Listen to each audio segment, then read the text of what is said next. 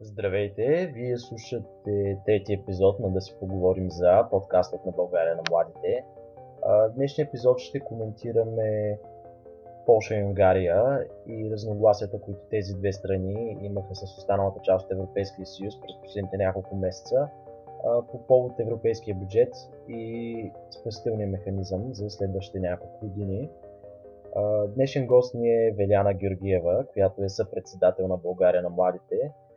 Веляна, освен това, има много широк опит с различни симулативни събития, свързани с Европейския съюз и дори е председател на клуба Модел Европейски съюз към Американския университет Благоевград. Здравей, Вели! А, здрасти, Тео! А, много се радвам, че съм тук и се надявам днес да имаме много ползотворна дискусия. Като за начало, нека да дадем малко контекст на ситуацията. Всъщност през последните няколко месеца водеща тема в европейската политика беше ветото, с което Польша и Унгария заплашваха бюджета и възстановителния пакет на Европейския съюз за едния програмен период.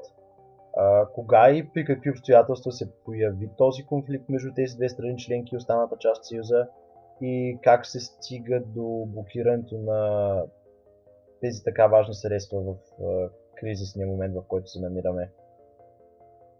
Ако трябва да бъдем честни, Польша и Унгария в последните няколко години играят контра на целия Европейски съюз. В много от случаите, тъй като а, има нещо като демократик setback а, в, и в двете държави, което не позволява те да се, да се движат точно по плана на Европейския съюз и как една либерал демокрация трябва да изглежда в Европейския съюз. И това, че точно тези две държави решиха да дадат вето на бюджета, не е изобщо изненадващо. Това нещо, което ги притеснява е върховенството на закона в Европейския съюз и в случая те използват своето вето по един начин да сякаш да рекетират а, останалата част от а, Съюза в това да променят новия вид на върховенство на закона. А, проблема, който те виждат в новия вид на върховенство на закона е, че а, той позволява много по-бързо държавите, които, които са използвали а, европейски средства по грешни начини, да бъдат санкционирани по много по-бърз начин, по експедитивен начин. И Польша и Унгария са против това. И в случая те казват, че ще положат вето на бюджета, ако това не се промени. А, тук в случая е добре да се каже, че а, Орбан, а, държавен глава на Унгария, има страхотна история с това, че а, много често европейски средства, които са дадени за развитието на държавата, отиват при негови роднини и приятели. И това също играе роля в тяхното вето. Полша също е известна със своята корупция. Така че това, това върховенство на закона в новия си вид не е удобно за Полша и Унгария. Имаше изказвания от uh, Виктор Орбан, че върховенството на закона му напомня на комунистически закон и на Съветския съюз. Всякакви подобни изказвания от него и от държавния глава на Полша. Те решиха, че са доста против това нещо и затова трябва да положат вето на бюджета на Европейския съюз.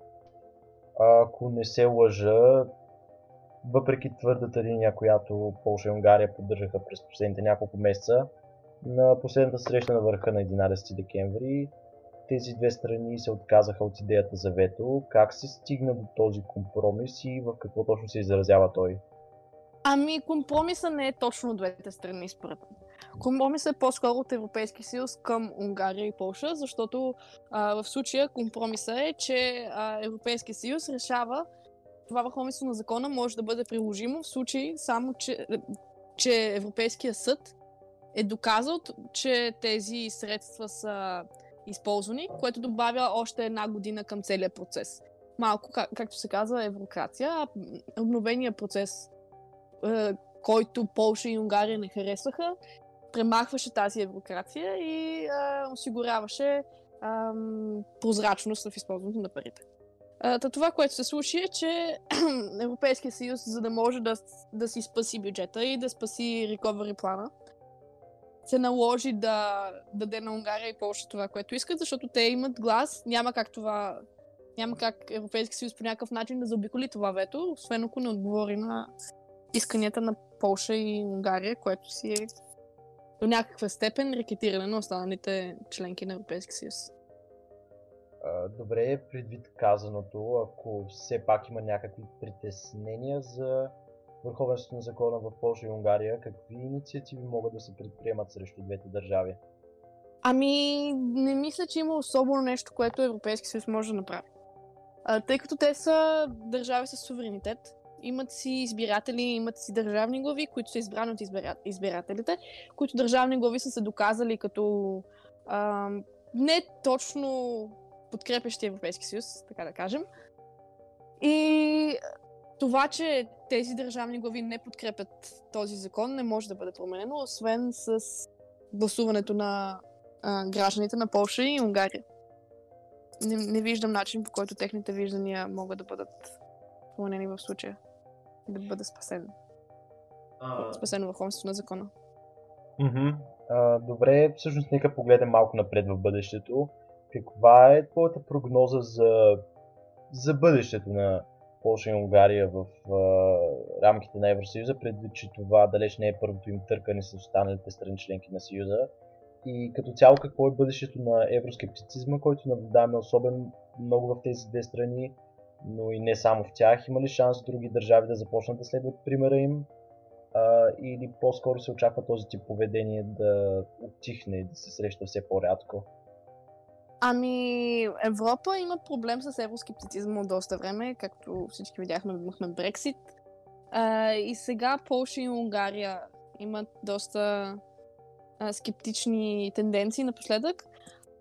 Ами, не съм много сигурна дали може да има промяна. Отново виждам единствен начин за промяна чрез а, преизбиране на правителството им. Но а, във Франция сега наближават избори, че говорихме за евроскептицизъм. А, в случай, че Люпен спечели, е много възможно и Франция да започне да има такива потърквания с Европейския съюз. Така че евроскептицизма в момента отива към своя пик, не намалява. И моята прогноза е, че само ще расте за бъдеще и се надявам в даден момент да започне да спада. А, добре, и за финал нека се обърнем за малко и към България. В последно време някои хора започнаха да описват а, нашата страна като влизаща в клуба на така наречените лоши държави в Европейския съюз. А, предвид факта, че това, което ти описа за Унгария и източването на европейски средства а, в джобовете на хора близки до властта, определено се наблюдава тук. А, и също така предвид факта, че заради ситуацията с Македония България пречи на разширяването на Евросъюза. Според теб това гледане на България като на така наречена лоша страна ще се задържи ли за в бъдеще или по-скоро ще трае кратко?